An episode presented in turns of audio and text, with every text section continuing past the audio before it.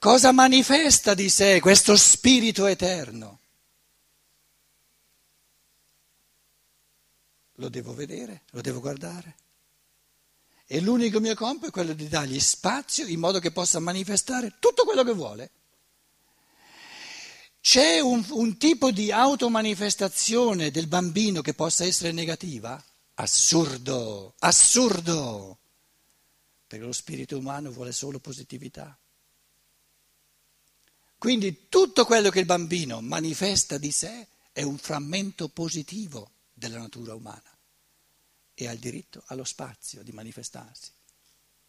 Noi adulti abbiamo questa, questa mentalità, questa struttura mentale così disumana così distruttiva dell'umano che crediamo di avere la possibilità di dire al bambino cosa deve diventare, qual è il suo dovere e, e, e che cosa è venuto a fare.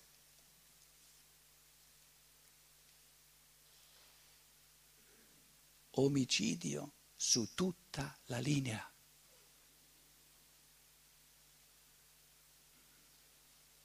E della nostra pedagogia, eccetto quella fondata sulla scienza dello spirito. Io non è che voglio fare, eh, voglio fare, propaganda, non mi interessa proprio la propaganda, ma le cose sono importanti, scusate. E non dico che tutti i maestri delle scuole steineriane siano all'altezza di questa pedagogia, ma la pedagogia in quanto tale è assolutamente alternativa a una pedagogia omicida, ma veramente omicida.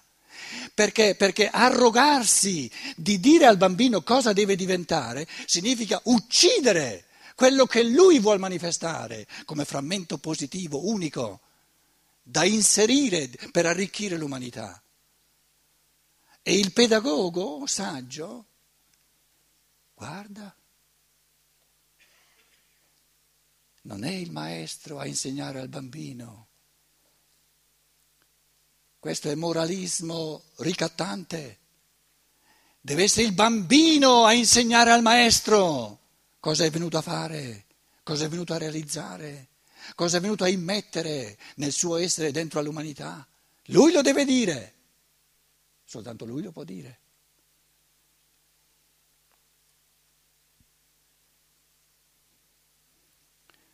Ma se i bambini fanno troppo chiasso, troppo disordine, sporcano,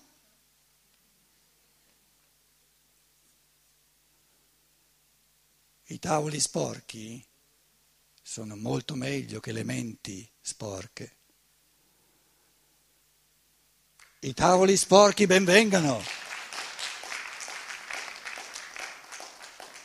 I tavoli sporchi benvengano, ma le menti sporche vanno pulite, altrimenti gettiamo il sociale in un abisso di disarmonia sempre più pauroso.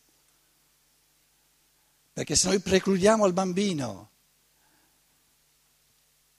l'espressione sincera del suo essere, lo condanniamo alla non realizzazione per tutta una vita, lo condanniamo all'incontentezza, alla tristezza, per tutta una vita. E per tutta una vita inconsciamente cercherà, cercherà di recuperare questa creatività dello spirito unico che noi gli abbiamo ucciso quando era bambino, ma non si può recuperare a 50 anni, a 60 anni, ciò che bisognava esprimere, ciò che si voleva esprimere quando se ne avevano due, tre, quattro, cinque, sei di anni, sette, otto. E allora uno quasi trova raccapricciante il fatto che, che abbiamo una umanità così così, così, così illuminata, così scienziata, così, si, si mette, pensa di essere così progressista con una pedagogia omicida. La cosa io la trovo raccapricciante, è terribile, è terribile. Però non si può, non basta venire come una Montessori che ti dice no, tu devi lasciarlo libero il bambino. E di nuovo un devi? Sì, io so che non c'è bisogno che lo lascia libero, che è uno spirito col quale ho compiuto io che sono maestro. La differenza è solo che, che sono venuto al mondo 20-30 eh, anni prima, perché non sono ancora in grado di affrontare i compiti evolutivi che affronta lui, che adesso diventano sempre più, sempre più forti. Quella è l'unica differenza, ma come spiriti siamo in cammino da millenni, dall'inizio tutti e due. E gli chiedo l'ultima volta, eri forse tu il mio maestro? Adesso questa volta purtroppo sono io il tuo. Ma dimmi, cosa sei venuto a fare? Se il maestro ha questo convincimento sincero, che è l'unico intelligente, che è l'unico... Ho cercato di, eh, balbettando se volete, ma di, di, di, articolare la logica dell'evoluzione, che è assurdo pensare che ci sia una vita sola, non può essere. Allora allora non c'è bisogno di nessuno che mi dica cosa devo essere come maestro. Lo so che qui c'è uno spirito eterno che ha compiuto secoli e millenni con me, che è vissuto sulla terra diverse volte con me, perché non può avermi scelto come maestro se non c'è già un'enorme osmosi di forze tra, passate eh, tra, tra me e lui. E adesso so che l'unica cosa bella, intelligente, amante dell'uomo, è di dire guarda, io pur di non rischiare, di non renderti possibile di esprimere qualcosa, ti creo uno spazio di libertà il più vasto possibile, per essere sicuro che non ci possa essere nulla che, che, che alberga in te che tu non possa esprimere. Adesso tu hai lo spazio ma quello che tu tiri fuori. Io voglio stare a vedere.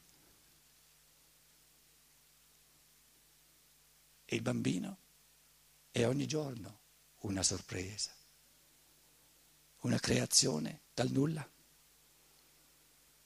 E il cuore del maestro si rallegra e dice, ma questa natura umana è inesauribile. Ma tira fuori, crea, inventa cose all'infinito. Gli ho messo lì 5, 6 tipi di strumenti musicali, perché piglia il mandolino e, invece la chitarra... Mm, e lo sa, proprio ah, giorno dopo giorno manifesta un rapporto intimo col mandolino, la chitarra. Eh, lo sa lui, lo sa lui, è, è fatto così. E questo rapporto col mandolino mica sorge adesso, c'è, c'è già, si è già formato. E il rapporto mancante con la chitarra non è che c'è già. Io sono nato questa volta, sono venuto al mondo per avere un rapporto col mandolino e non con la chitarra. E non va bene così? Certo che va bene così. C'è posto per tutti al mondo e un bambino non è ancora capace di fare, di compiere azioni proibite, perché non, non esistono azioni proibite per il bambino, quindi tutto quello che fa va bene. Nella discussione un, un, un, compito, un esercizio che possiamo fare è qualcuno, anche una persona sola, che ci dica, e io vi sostengo che non la può trovare, una cosa un'azione che un bambino compie, prendiamo un bambino di 4 anni e che andrebbe proibita. E io vi dimostrerò, no, non va proibita, perché non è lesiva della libertà. Soltanto l'adulto è capace di ledere la libertà, il bambino no. Quindi una pedagogia sana gli lascia fare tutto quello che vuole, tutto quello che tira fuori. E soltanto così, soltanto manifestandosi sinceramente, semplicemente, genuinamente nel proprio essere, il bambino si sente confermato, amato. Gli torna indietro la gioia di tutto quello che fa. Non gli chiedo, ma perché lasci lì la chitarra e, e, e, la, e non la usi? È assurdo, devo mettergli colpa perché non usa la chitarra. Gli dico, ma, ma, ma quanto è bello che ti piace il mandolino. Mi fai vedere anche a me come lo fai? Ma tu così piccolo, io C'ho già, già una pelata in testa, ma tu invece... E il bambino si sente confermato in quello che ha, in quello che manifesta. E gli viene sempre più voglia di vivere, ed è sempre più contento, tira fuori sempre più il meglio di sé.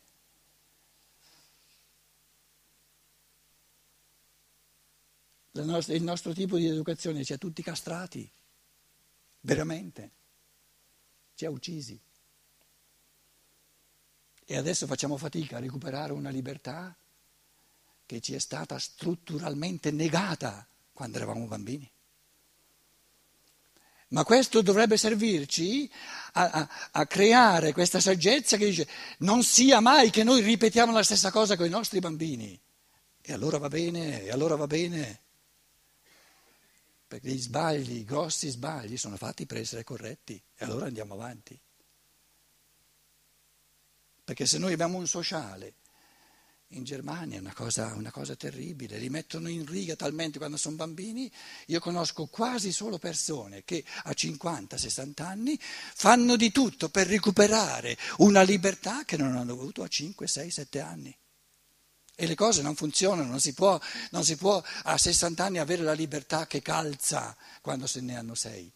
È come il prete che eh, gli hanno proibito di, di, di, venire alle prese, di maneggiare le forze della generazione quando aveva 16-17 anni, cerca di recuperarle quando ne ha 60 e stride la cosa, stride.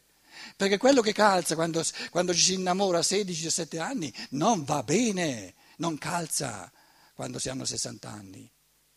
E questo succede, lo, lo, lo, sappiamo, sono i problemini che la Chiesa ha, ma nella pedagogia sono ancora più grossi i problemi. Ho preso i due esempi della medicina, della terapia, della pedagogia. Si potrebbero prendere tanti altri esempi. Il lavoro, il bene e il male nel lavoro. Allora, la tensione tra il bene e il male. Intendiamoci bene. Cosa intendo io per bene? La realizzazione dell'io. La somma del bene morale è la realizzazione, il più che si può, di questa bontà assoluta che è ogni io umano. Ogni io umano è un frammento di bontà, di positività assoluta nell'umanità. Quindi non c'è altro bene e ogni cosa che noi facciamo è bene nella misura in cui realizza un frammento dell'io che la compie questa azione.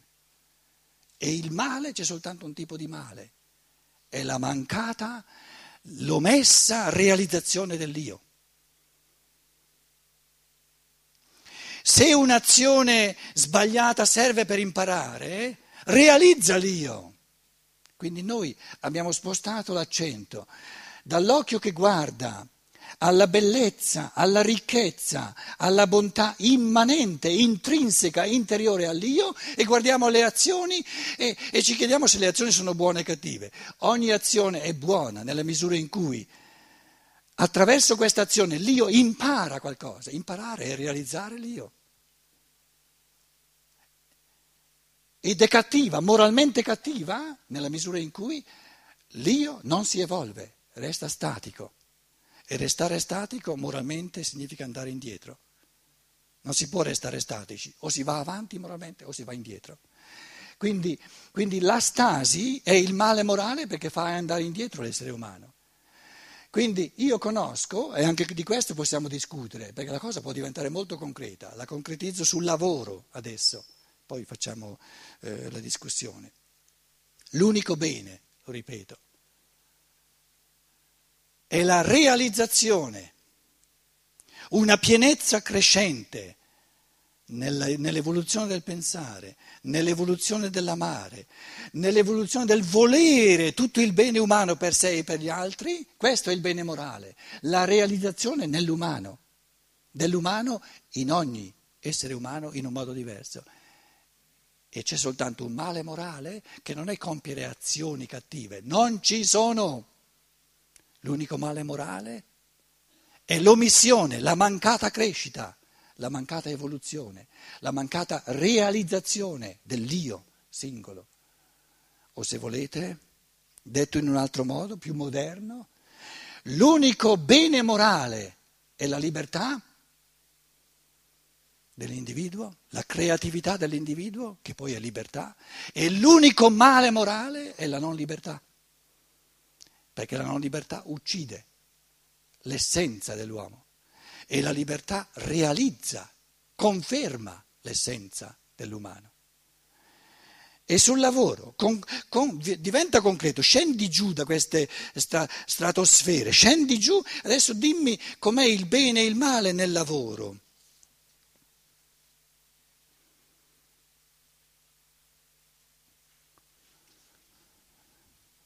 Nel lavoro, sto facendo un lavoro, mio mestiere, che viene pagato magari, sono in una ditta qualunque. Sta a me mettere nel lavoro la fantasia dell'amore. È concesso a tutti, non è proibito a nessuno. Di immettere nel lavoro la fantasia dell'amore. E il male sul lavoro è omettere di immettere la fantasia dell'amore e ometto la fantasia dell'amore quando lavoro solo per il denaro. Quindi lavorare solo per il denaro non è un male morale perché tu compi un'azione cattiva, no, è perché ometti di attivare la fantasia dell'amore. Adesso voi mi chiederete, ma diventa più concreto, come attivo io sul lavoro, un lavoro noioso che non faccio volentieri, ma che faccio soltanto per guadagnare il soldo, perché se no non trovo un altro lavoro, come faccio a metterci la fantasia dell'amore?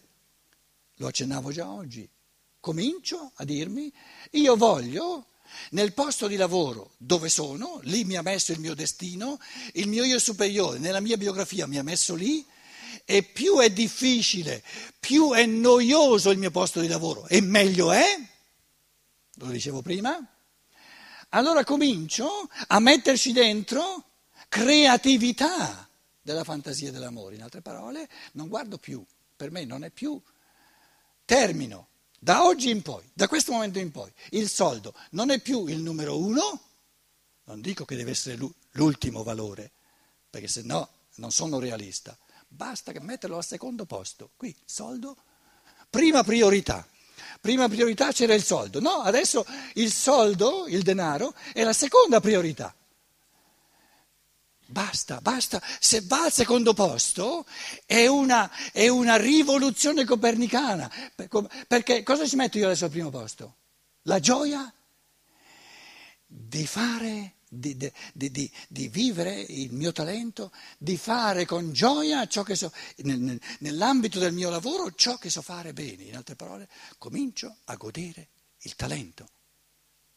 E cominciando a godere il talento, mettendo il talento in primo posto, cominciando io a godere di fare ciò che so far bene perché, perché serve a me e agli altri, questo individuo comincia a contagiare e sempre più persone cominceranno a dire ma è molto più bello lavorare insieme quando, quando eh, affiniamo l'occhio per vedere dove sono i talenti, cosa ognuno sa fare, fare meglio, perché se ognuno sa, se uno fa ciò che sa fare bene, tutti lo fanno contenti.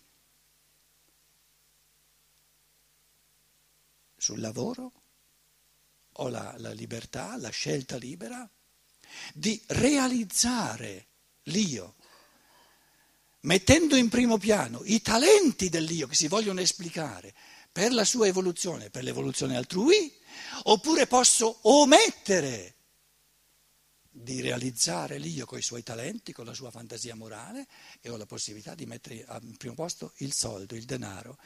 Però il fatto di mettere in primo posto il soldo e il denaro non è male in sé, perché il soldo, il denaro, non è né male né bene, è necessario. Il male morale che è, in, che è insito nel porre il denaro in primo piano è l'omissione, la mancata che io ho mancato, ho omesso di mettere in primo piano il talento.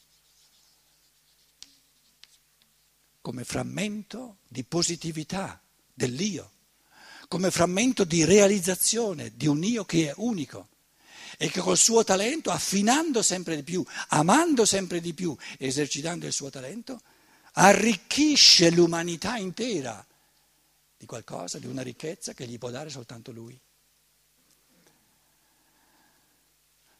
Facciamo dieci minuti di pausa, dieci minuti tedeschi, non italiani, e poi tocca a voi. Grazie.